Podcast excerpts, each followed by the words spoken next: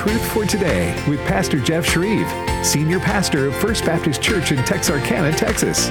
Now, here's Pastor Jeff. Well, good Monday morning. Hope you had a great weekend. If you're like uh, most Americans, you uh, were glued to the TV last night as we watched together Super Bowl 58. Uh, roughly 110 million people Uh, from around the world tuned in to the football game between the Kansas City Chiefs and the San Francisco 49ers.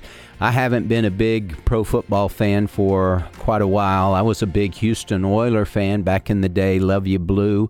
And then uh, when Houston, when the Houston Oilers moved to Tennessee, I followed Tennessee for a while, but then I just kind of lost interest. But uh, one of uh, our good friends, Dr. Chris Schroeder, he and his wife are big Kansas City uh, Chiefs fans because they lived in Kansas City, and and so uh, we kind of root. My wife was rooting for Kansas City. I was rooting for San Francisco for one reason. I like Brock Purdy. I like his testimony. I like his boldness, the quarterback of the San Francisco 49ers.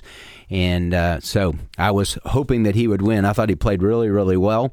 But uh, there's a guy on the other side of the field named Patrick Mahomes, an East Texas boy. He grew up uh, around the Tyler area, and uh, he that guy is phenomenal. And you just knew when he got the ball in overtime with a uh, three point deficit that he was going to at least tie it or probably win it. And that's what he did. And it was an exciting game 25 uh, to 22 as Kansas City. Uh, repeated their Super Bowl championship and uh, three titles in the last five years. And a couple of the things that uh, were noteworthy. Uh, one was in the in the uh, early part of the game where Travis Kelce, the tight end that is um, is the one dating Taylor Swift, and they show her all the time.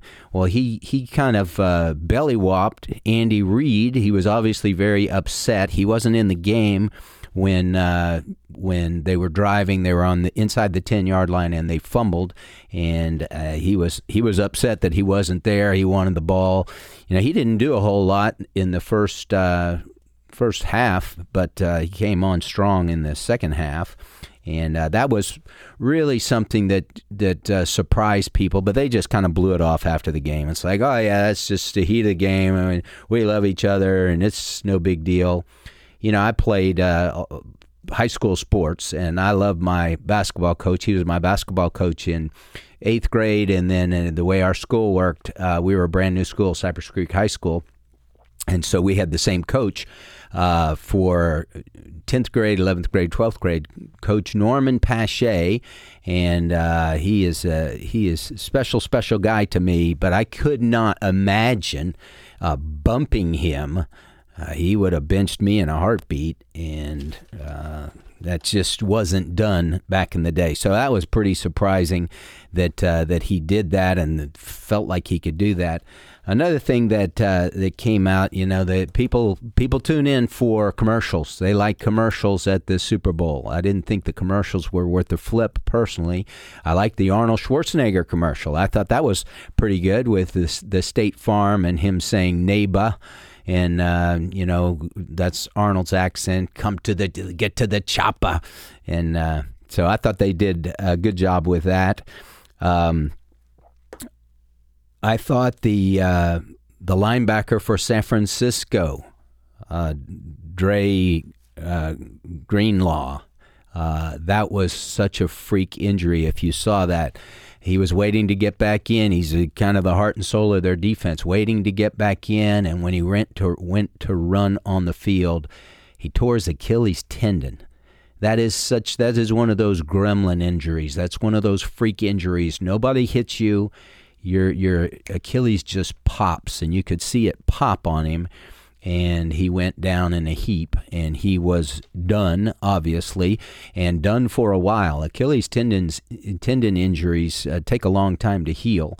Uh, Aaron Rodgers seemed to uh, to heal quicker than anybody I've ever seen before on uh, on that kind of injury. He said he was 90 95% back and maybe could have played. He tore it at the first game of the season and then um, was out the rest of the year. Normally, that's a year to heal. And so you feel bad for that guy. You're in the biggest game. He is so excited. He's so uh, jazzed and pumped up as, as anybody would be.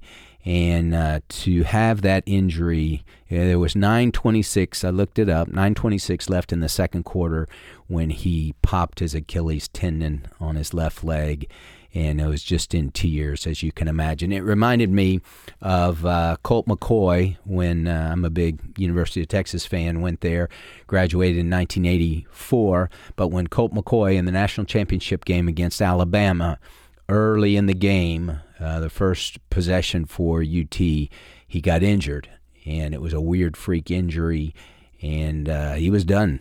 He was done for the game, and so he waited his whole life for that moment and he gets on that big stage and then that happens. You know, those things are, are difficult for us. We just like, what in the world? Um, you know, the, the natural question is why, Lord? Just yesterday, I preached about Job, and I called that sermon The Truth About Troubles and Tragedies of Life you know, things happen to us that we don't understand. And Dre Greenlaw, no doubt, didn't understand, doesn't understand, wakes up this morning, he's facing surgery. Uh, for that Achilles tendon, and an athlete wants to, if you have to have a surgery for an injury, you want to get it done ASAP so that you can start healing. Um, but, you know, Job's situation, Job had uh, the bottom drop out of his life. And he has two statements in the first two chapters of Job that are just uh, incredible statements from a man of faith, a man that they're unlike any other man on the face of the earth. The Lord pointed him out to Satan Have you considered my servant Job? There is no one like him on the earth, a blameless and upright man, fearing God and turning away from evil. Well, you know the the battle there, then Satan said, "Well, yeah, he, he he doesn't fear you for nothing, God. Let's face it. The only reason that he serves you, that he fears you, that he worships you, that he uh, quote unquote loves you, he doesn't really love you. You're just his. You're just his meal ticket. You're his sugar daddy. And here's the thing, God. Uh, if you take away the sugar, if you take away the blessings." Then he'll curse you to your face because he doesn't really love you.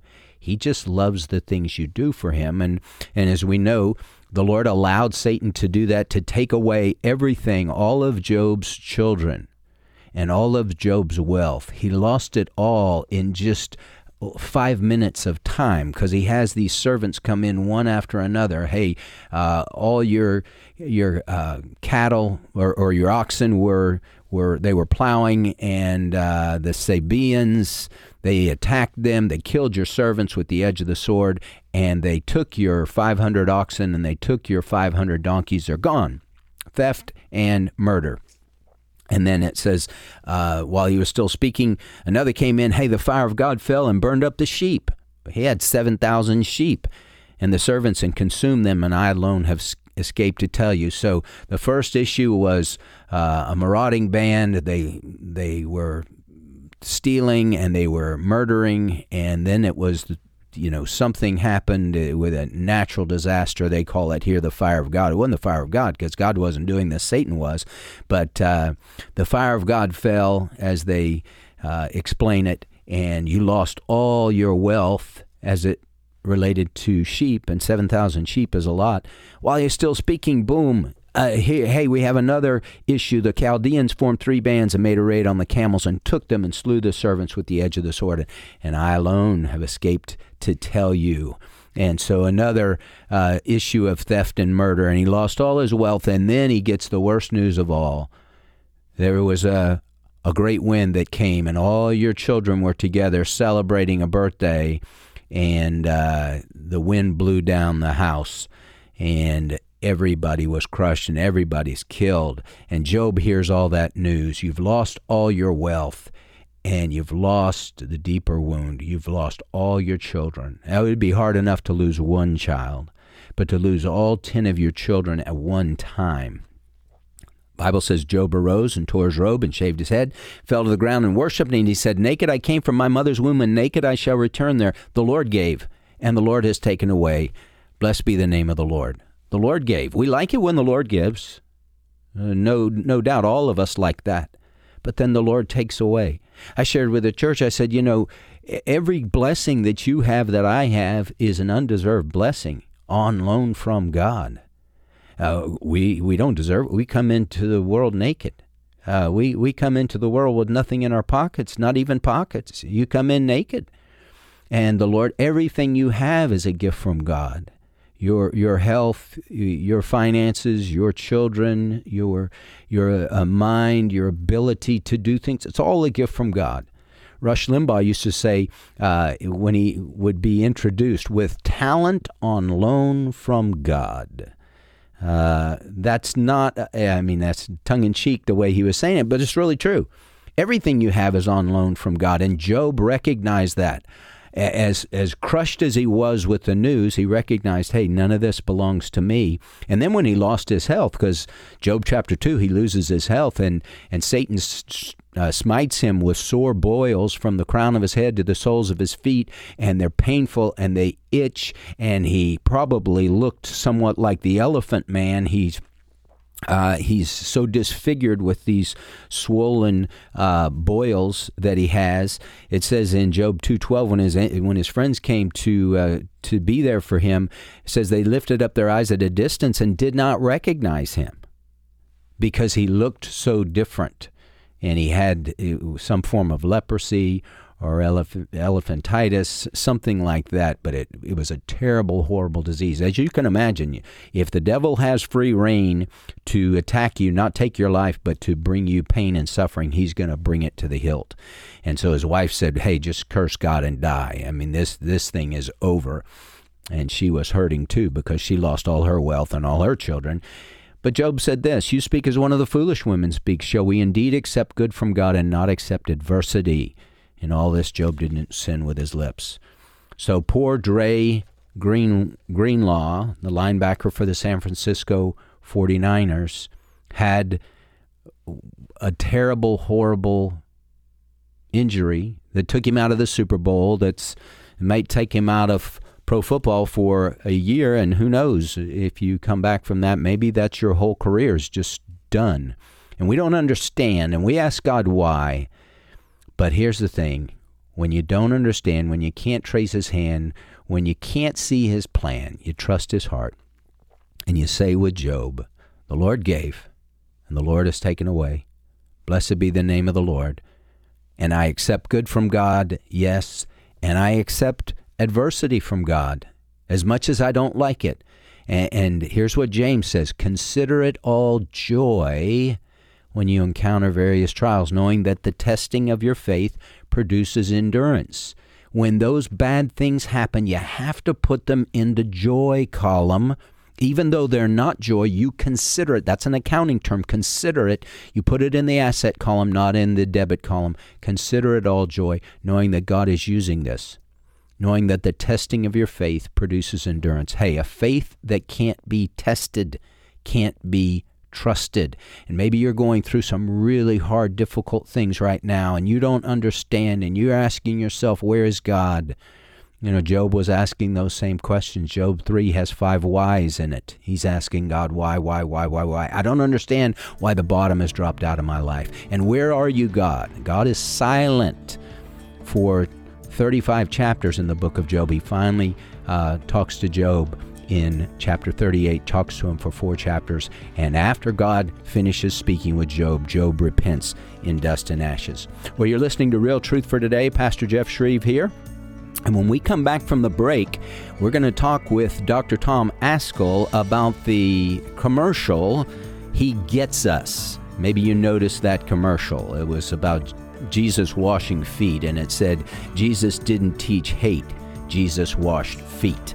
Uh, that got a lot of reaction on social media, and we're going to weigh in on that whole campaign. Is that helpful or hurtful?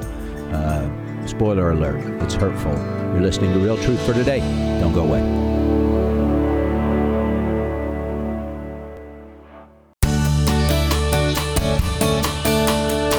This is Real Truth for Today. Podcasts of the program are available on the podcast page at afr.net. Now, back to Pastor Jeff Schreve.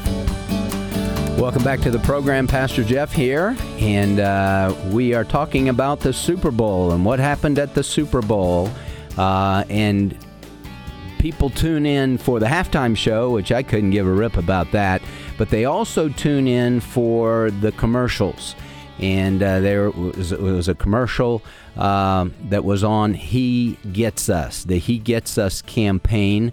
Um, and that commercial came out, and it was uh, just music, and it was uh, people washing feet. And so they had a, a one minute commercial, probably cost about $14 million. And he gets us, and they, uh, they just said, uh, put text on the screen, and it said, Jesus didn't teach hate, Jesus washed feet. Jesus didn't teach hate, Jesus washed feet. Well, uh, I was doing some research on the He Gets Us folks, um, and, and, they said it's a campaign to shake people out of their stupor. Uh, I'm sorry, they said this. I, I, wrote this down somewhere, and I'm trying to find it. Uh, we're emphasizing loving our neighbors like Jesus did, encouraging people to respect and serve each other. We're trying to change the perception that Christians are seen and known as haters. So Jesus didn't preach hate. Jesus, um, he washed feet. Now, obviously, we know Jesus did wash feet. In John chapter 13, he washed the disciples' feet on the night in which he was betrayed, and he washed their feet. That was the only time he did that. He didn't wash feet of all the multitudes, he washed the feet of his guys. It was a symbol of, of them. Um, you know, Peter said, Lord, you'll never wash my feet. That's, that's too lowly for the Messiah. And Jesus said, If I don't wash you, you have no part with me. He said, Well, not just my feet, and wash me all over. He said, No, he who has been cleansed doesn't need to be washed all over. Uh, you just need to wash your feet. And the principle there is once we come to Christ, He cleanses us, but we, as First John 1 says, as we walk in the light, as He Himself is in the light, we f- have fellowship with one another, and the blood of Jesus, God's Son, cleanses us from all sin. We have to come before the Lord and continue to walk in the light, continue to deal with sin, and so He washes our feet as we walk with Him. He forgives us as we walk with Him, and we um, we confess to Him as He convicts our heart of sin. And so, this idea, He gets us. Well, no doubt he gets us. He he made us. He knows John chapter 2. He he doesn't need anyone to testify to him about man. He knows what's in the heart of man. And uh, I just I just can't stand this campaign because I think it just it just puts uh, it, it puts the love of God in in such a way that that we lose the truth of God, and that is not a good thing. Jesus is full of grace and truth, and the the truth of God is lost in that. Well, we have our good friend Dr. Tom Ascol to weigh in on this. So, uh, Dr. Tom, welcome to the program. Well, thank you, Jeff. Appreciate uh, the opportunity to discuss this with you. Okay, so uh, Tom, you're you're not uh, unfamiliar with He Gets Us, but another campaign that uh, went out on uh, the commercial time for the Super Bowl yesterday, roughly $14 million on their one minute uh, foot washing commercial. What is your hot take on that? Oh my! Well, yeah, I watched the commercial again this morning, and it's just uh, it, the, the, look. The commercial is not designed to win lost people to Jesus. The commercial is designed to soften up Christians to keep us from saying what you just said uh, and representing Christ and the gospel with all of its hard edges. And so I, Christians need to realize we are being played by the progressives who are trying to uh, make Christianity acceptable to a God-hating world. And when I say God-hating world, I, I'm not being ugly. I'm just trying to, to represent what the Bible says. Uh, th- there's so many angles to this, Jeff. I was thinking this morning. You remember two years ago when they announced this campaign, hundred million dollars invested in it by David Green. I think it's the big backer. He's at Hobby Lobby founder, mm-hmm. and uh, the North American Mission Board of the Southern Baptist Convention. Kevin Ezell and Ed Stetzer, they did this podcast for like 20 or 30 minutes just gushing over this campaign, how great it's going to be. North American Mission Board was investing in it and partnering with them as well until a pastor from Texas, Tom Buck, said, hey, wait a minute, look at this campaign. This is crazy, and started doing some investigation on what their message was.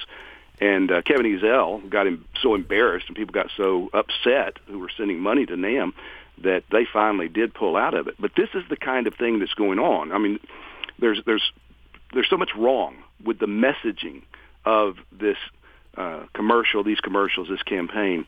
But the bigger picture is this is progressive Christianity and even people who are not Christians trying to move those of us who believe the Bible either into silence or complicity with uh, doing away with the distinctives of the gospel of Jesus Christ. And it's time that the Church of Christ wake up and realize this. Amen. You know, uh, Tom, I was thinking that this idea, which we try and present this. Uh, this just uh, kindler, gentler Jesus type, you know, to use George Bush language, uh, the first yeah. one. But, uh, you know, Jesus, John the Baptist came and preached, repent for the kingdom of heaven is at hand. Jesus came yeah. and repeat, repent for the kingdom of heaven is at hand. Uh, Paul preached on Mars Hill. Uh, God is now declaring that all men everywhere should repent.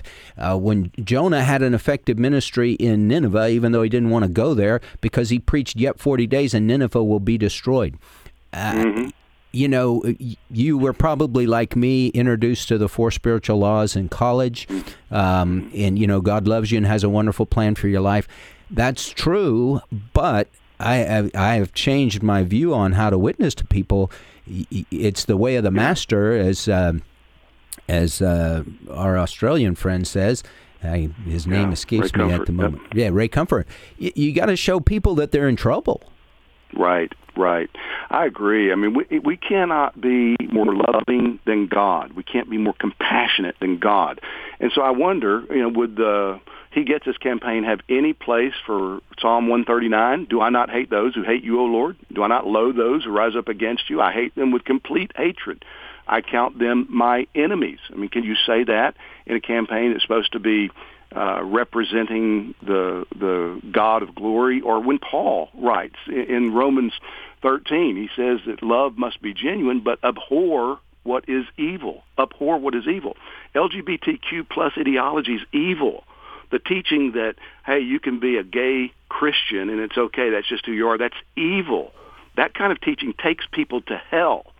And all this He Gets Us campaign is doing is leading people who love their sin and hate their God on a pathway further down toward eternal perdition under the wrath of God. If we really love them, we'll tell them the truth.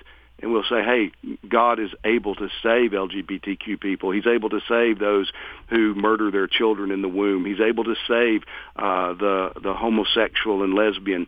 But when he does so, he tells you go and sin no more. He changes your nature so that you become someone who wants to be like Christ. You will not linger in your sin, loving it and thinking that you're safe uh, because some $100 million campaign has told you that Jesus gets you. Yeah, it's just sickening. So this was uh, from their spokesman, Greg Miller. He said this. Um, he Gets Us ads are intended to appeal to viewers who don't consider themselves religious or at least aren't heavily interested in religion. The commercials intend to modernize Jesus and his message by connecting him to current world events such as racial injustice and immigration. We hope to remind everyone, including ourselves, that Jesus' teachings are a warm embrace, not a cold shoulder. Uh, yeah. you know, I, I mean, and, and yet CNN ran an article after the ad last night, and they said, you know, there's a lot of young people that just the people you described that this campaign's going after, and they're upset because they discover that this foundation that David Green's established, they've also contributed to Alliance uh, for the, uh, the ADF. Uh, yeah for Christian uh, liberty, and they've also contributed to conservative Christian uh, groups that say LGBTQ is dangerous and wrong. Look, you're not going to win. You, you think you can be nice enough that you can get people who hate God to Right. like you and you can like them into the kingdom. It doesn't work that way. People need to be born again. They Yes. need a work of the Spirit to humble them before their Creator so that they recognize their need of a Savior and they look to the only Savior the world has, which is Jesus Christ.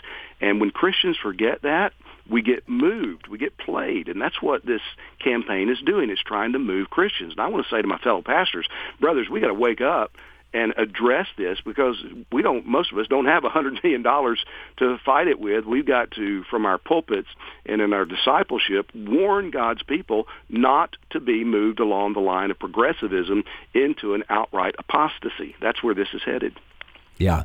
Well, I was thinking, Tom, uh, Andy Stanley's book that he wrote some years ago called Deep and Wide, where he basically says, you know, if you will do church the way Jesus wants you to do church, you'll have a, flood of people, just like he had all these people that, that came, uh, you know, to hear him. And we turn people away because, you know, we're, we're too hard line or whatever it is. yeah Um, this the campaign's website also insists that ads are not con, uh, are not connected to an anti-gay agenda. Explaining, let us be clear. In our opinion, Jesus loves gay people and Jesus loves trans people. Well, Jesus loves all people. He Sure, loves people in sin, but the the the tacit tacitly uh, approving message there is you don't need to change. He loves you just the way you are. Right. Yeah, he loves gay people. He loves hypocrites. He loves the uh, self-righteous people. He loves LGBTQ people enough to tell the truth about them and to them that they must be born again. They must repent of sin and come to the Savior. And if we if we lose that message, uh, whatever we're offering will only comfort people on the way to hell. You know, mm-hmm. I've just started in recent weeks preaching through Genesis, and I've been just stunned with a fresh reminder that I must never forget that John 3:16 doesn't make any sense apart from Genesis 1:1.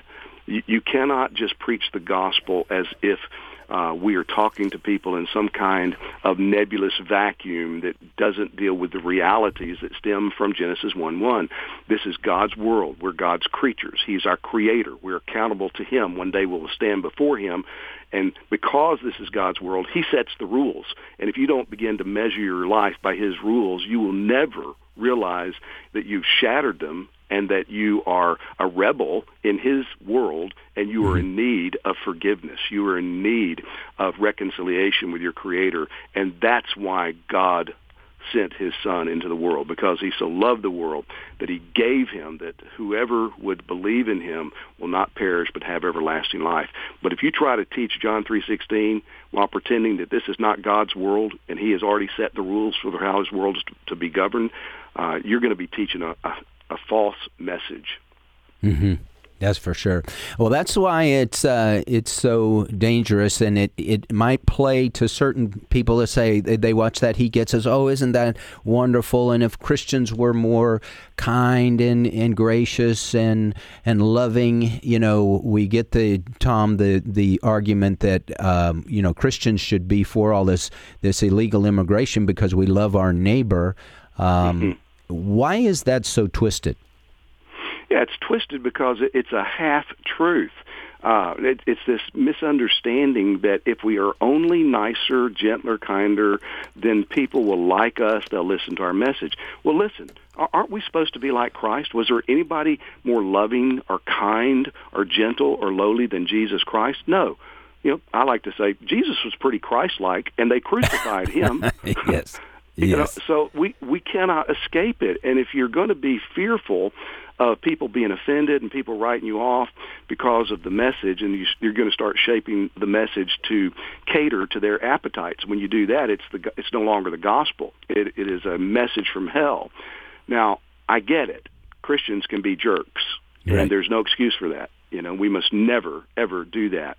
But it's not being a jerk to say in an unvarnished, plain-spoken way what God says in His Word. And when we do that, we are being loving. That's right. The, the worst thing you can do to somebody is lie to them. Um, you know, churches that uh, Tom, I've used this illustration a lot. God's called the church to be the hospital for sinners, hospital for sick people, spiritually sick people. We're not hospice. We we don't just fill you with drugs Mm-hmm. to make you feel better until you die and go to hell. Uh, we're there to perform surgery. We're there to say, hey, this is your problem, but you can get better, but here's what you need to do. Exactly. Yeah, and you know, it's, it's First Corinthians six nine to eleven. After those litany of uh, all the the variety of sins that the Corinthians came out of, including homosexuality, he says, "And such were some of you, but you were washed, you were cleansed." The gospel came in power and changed you. And so I love the stories of people uh, like um, uh, Rosaria Butterfield and others who were living blatantly, flagrantly, outspokenly scandalous lives of rebellion. In her as a lesbian, who were converted and now say, no, no, no, no. I understand the gospel, and here's what the Word of God actually says. That's the message that we need to be preaching. It's the the power of a gospel, a God who raises the dead, to transform people who are caught up in any kind of sin. And that mm-hmm. it just grieves me to see these folks who are obviously hurting. They're obviously wounded and they need help and they want to experience real love kept from the real thing by being served up artificial, uh, superficial, unrealistic uh, answers to their situation that leave them twice the children of hell that they were before. And uh, and the people who do that are guilty and uh, we should not be hesitant to call them out and plead with them to return and come back to Christ and begin to say what Christ says in His Word and not just proclaim this Jesus of our fantasy world. Right. Amen. Well, thanks, Tom, for being our guest. Tom Ascol, the pastor in uh, at Grace Baptist Church in Florida. We always appreciate him coming on. You're listening to Real Truth for today. I'm your host, Pastor Jeff Schreve. When we come back from the break, we'll be taking your calls 888-589-8840. That's 888-589-8840. Give me a call and let's talk about the Super Bowl or whatever you want to talk about. I'm here for you.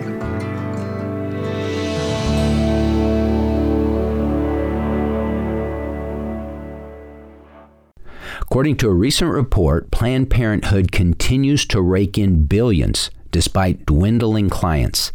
The biggest takeaway here is that Planned Parenthood is generating vast profits, including millions in taxpayer funding. And preborn, that's you and me, are stealing their clientele, meaning the babies they're trying to kill.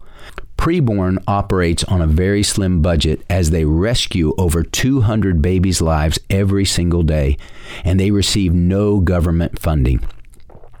Preborn's network of clinics are situated in the darkest corners, competing head to head with the abortion giants, and they need our help now more than ever.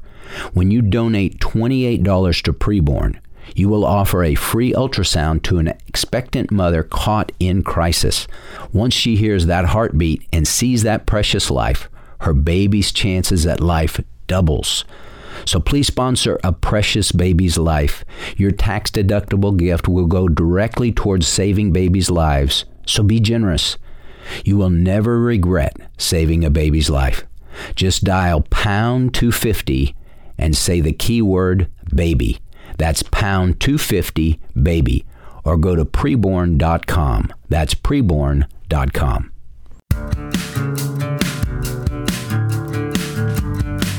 If you'd like to contact Pastor Jeff, email Pastor Jeff at fromhisheart.org. Now, back to Real Truth for today with Pastor Jeff Schreve. Welcome back to the program. Pastor Jeff here, and we're talking about, we just got through talking about the He Gets Us commercial campaign. Uh, that was uh, a subtle attack on Christianity, on the real Jesus, on the fact that uh, men, women, boys, and girls need to repent. Uh, you know, God has fixed a day, as Paul said to the uh, to the the people on Mars Hill, to those uh, Epicurean philosophers. God has fixed a day in which He will judge the world in righteousness through a man whom He has appointed, having furnished proof to all men by raising him from the dead. Jesus is coming back not as the suffering servant, not as the Lamb of God who takes away the sin of the world. He's coming back as the lion of the tribe of Judah. And you read in Second Thessalonians chapter 1, he comes back in fire. Uh, dealing out retribution to those who do not know God and to those who do not obey the gospel of our Lord Jesus Christ. And these will pay the penalty of eternal destruction away from the presence of the Lord and the glory of his power. Uh, we need to be fearful of judgment as uh, Jonah preached in Nineveh, yet 40 days and Nineveh will be overthrown. That's what got the people's attention. He didn't preach God loves you and has a wonderful plan for your life, although that is true. But what is uh, uh, of critical importance is uh, that you are in trouble because you have offended heaven's king. You've offended the God who loves you, and you have chosen uh, your own way over his way, and there's a price to be paid for that. And when you understand you're a sinner, that's when you cry out to the Savior. And so that's what's so important for people to grasp. And as Tom Ascol said, you know, this uh, this kinder, gentler Jesus uh, is not that is not going to win people to Christ. Jesus said that if the world hates you, know that it hated me before it hated you. He's love incarnate, love in the flesh. You can't be more loving than Jesus. You can't be more kind than Jesus, more gracious than Jesus. And Jesus preached, and people hated him for exposing their sin. Even when he talked to the woman at the well, go call your husband. I don't have a husband. Ah, you've spoken correctly. You've had five husbands, and the one you have now is not your husband. He exposed her sin. You have to deal with your sin if you're going to come to the Savior. Well, we're going to the phone lines 888 589 8840, 888 589 8840. If you have a question regarding what happened yesterday, 110 million people tuned in to watch the Super Bowl. That's what people are talking about. So we want to, uh, to scratch where people are itching and so we uh, we'd love to hear from you. We have Jay on the line from Texas. Jay, welcome to Real Truth for today. Yes, Pastor Jeff. I've uh, been waiting a long time for you to say you'd talk about anything we wanted to talk about. Uh, I'm a I'm a student of uh, of John MacArthur, and uh, I know you you value him too. Uh, yes. Uh, he he he he he talks about himself being a leaky dispensationalist, and I don't understand what that is. I don't know where he's coming from on that. I've never heard him explain it. Yes. So, um, John MacArthur believes that uh, God still has a plan for Israel that Israel, uh, although they've been put on the shelf, so to speak, because they rejected uh, their Messiah, and God is working through the church, that John MacArthur believes in the rapture of the church that is going to take place at, at some time, any time. We're supposed to live uh, as if Jesus could come at any moment, so we always live on ready. But he knows that the promises that the Lord has made to Israel, the church hasn't replaced Israel. Uh, Israel is separate, and uh, once the church is taken uh, out of the world, at the rapture, and then the tribulation comes, the Antichrist will be revealed, the tribulation period will come. Well, all the promises that God has made to Israel will come to pass. Jesus is going to rule and reign. Revelation chapter 19, when he comes back at the Battle of Armageddon and defeats the Antichrist and, and his enemies, he's going to set up his kingdom on earth in Jerusalem, and Jerusalem will not be the tail anymore, but Jerusalem will be the head. And that's the, the, the second coming that the Jews in the first century, they understood about Messiah doing all these things and ruling with a rod of iron, everything and be great. They didn't understand. They got the comings mixed up. And so they missed the first coming because he comes first as the, the suffering servant and he comes as the conquering king the second time. So I don't know. I'd have to look that up to see what he means by leaky. But um, what uh, what did you understand that to mean? Well, I, I didn't know, but I know what a dispensationalist uh, believed, and I know uh, he believes in in, in the uh, pre-trib uh, rapture right. and the premillennial return of Christ, and, and and I believe in all those things too, and and, and the uh, the uh, that God finishing uh, going back his remnant from Israel and and finishing uh, the uh, Abrahamic covenant with everything he promised Israel, including the land and everything. I, I agree with all that, but he says I just heard him say in a question and answer thing that that uh, he. Um, he he was you know he he believed all those things and then he said you know I am a leaky dispensationalist yeah. not just a dispensationalist. Well, I didn't know what he was talking about here's here's one quote from uh, that Q and A where he talked about being a leaky dispensationalist. He said this: "There is a tendency, however, for dispensationalists to get carried away with compartmentalizing truth to the point that they can make unbiblical different differentiations. An almost obsessive desire to categorize and contrast related truths has carried various dispensationalist interpreters far beyond the legitimate distinctions between Israel and the church. Many would also draw hard lines between salvation and discipleship, the church and the kingdom, Christ preaching and the apostolic message, faith and repentance, and the age of law and the age of grace. So that might be Jay what he's talking about. So he doesn't he doesn't adhere to all those things uh, that a dispensationalist might adhere to. So he he might be a little looser or leaky as he as he refers to it. But I don't know if you saw the uh, the message he gave at the Shepherds Conference last year. Uh, he spoke for an hour and 15, 20 minutes, uh, did a whole sermon on the book of Zechariah. And he really uh, hit those guys. Most of those guys are amillennial. Um, he hit those guys on, hey, the scripture is clear. Just like it was clear in his first coming, it's clear in his second coming. And uh, he wants to make that a an emphasis with the the time the Lord uh, has left for him. He's 80, I think he's 83 years old, uh, to really uh, let those guys know because the Calvinists tend to be real mushy when it comes to uh, eschatology. They're very solid on all these other things, but when it comes to eschatology, then things don't mean what they clearly say. A thousand years doesn't mean a thousand years, and that kind of thing. So he's a, he has a burden uh, to to let those guys know that look up to him so greatly. Uh, hey, here's what the scripture says very clearly, and he calls the book of Zechariah an amillennialist nightmare because uh, it clearly speaks of the coming of Christ in power and glory and his kingdom uh, being there in Jerusalem. So, well, I hope that's helpful, Jay. It sure is. I'll look it up. Thank you so oh, much, Jeff. Okay. Thank you, my friend. We got Janet on the line from Texas. Janet, welcome to Real Truth for Today. Yeah. Uh, regarding the Super Bowl, I sure applaud uh, Reba McEntire. She sang the national anthem in from her heart, like it should be sang, and she pointed toward the flag. And I said, she is a true patriot. But I really applaud her for her boldness in singing the truth of the national anthem the way it should be sung.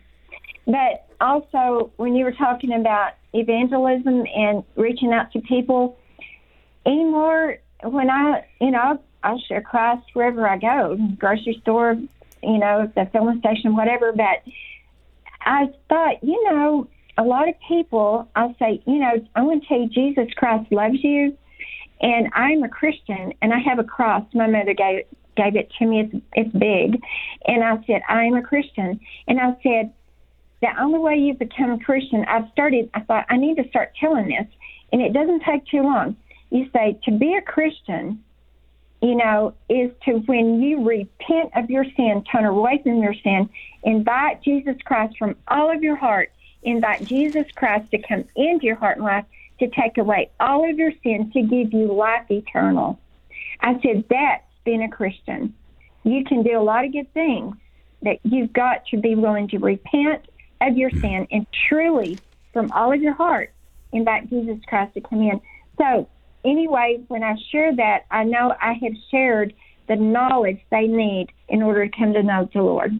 Mm, amen. That's very good. Yeah, there is no salvation without repentance, and there is no repentance until you understand that I'm a sinner and I'm lost and I can't save myself. And it's not that I'm a, a, a quote unquote good person that just needs a little little boost and a little pat on the back. You know, Adrian said that uh, we don't need a boost from beneath; we need a birth from above. Unless you're born again, you cannot you can't be saved. You can't see the kingdom of God. You can't enter the kingdom of God.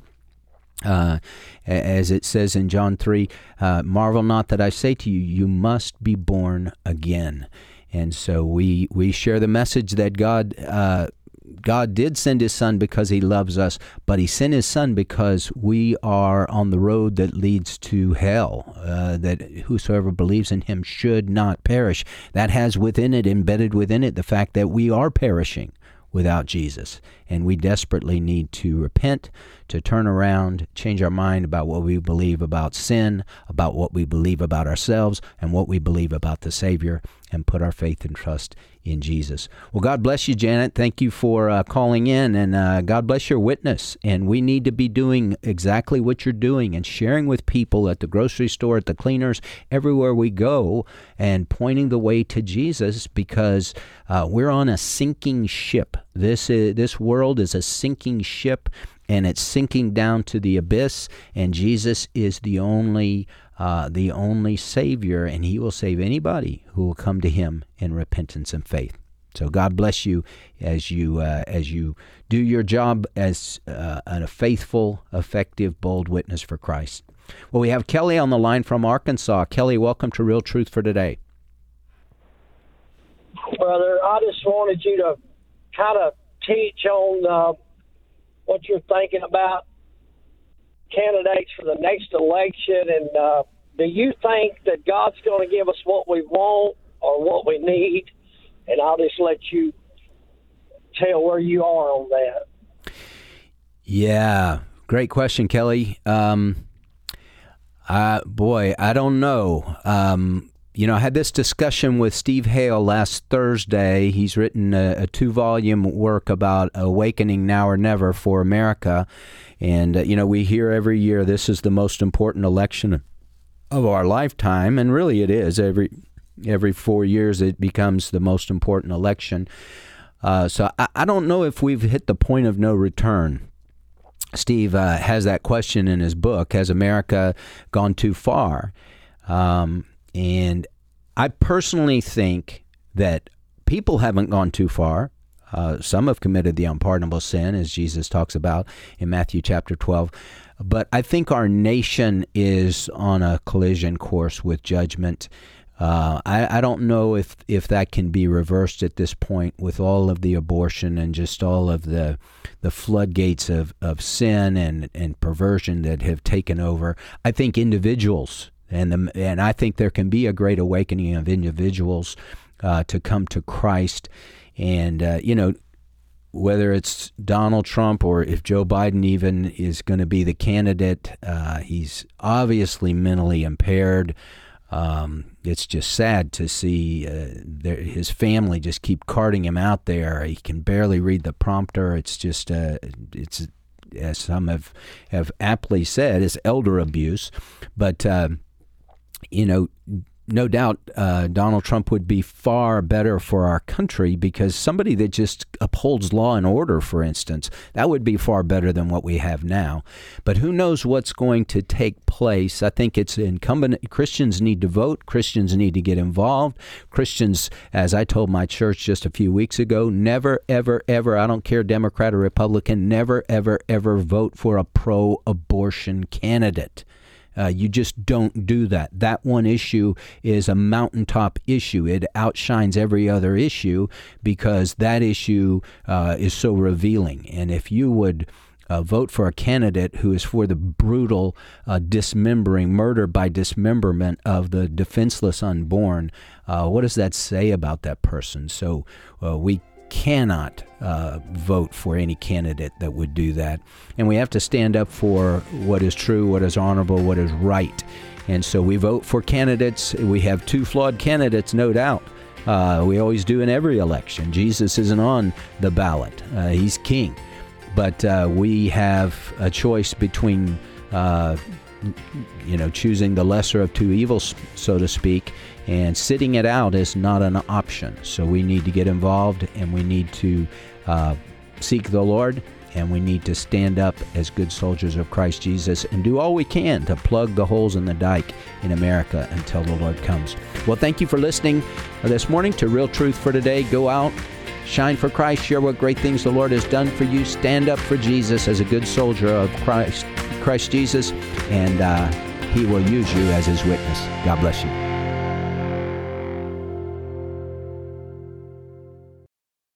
The views and opinions expressed in this broadcast may not necessarily reflect those of the American Family Association or American Family Radio.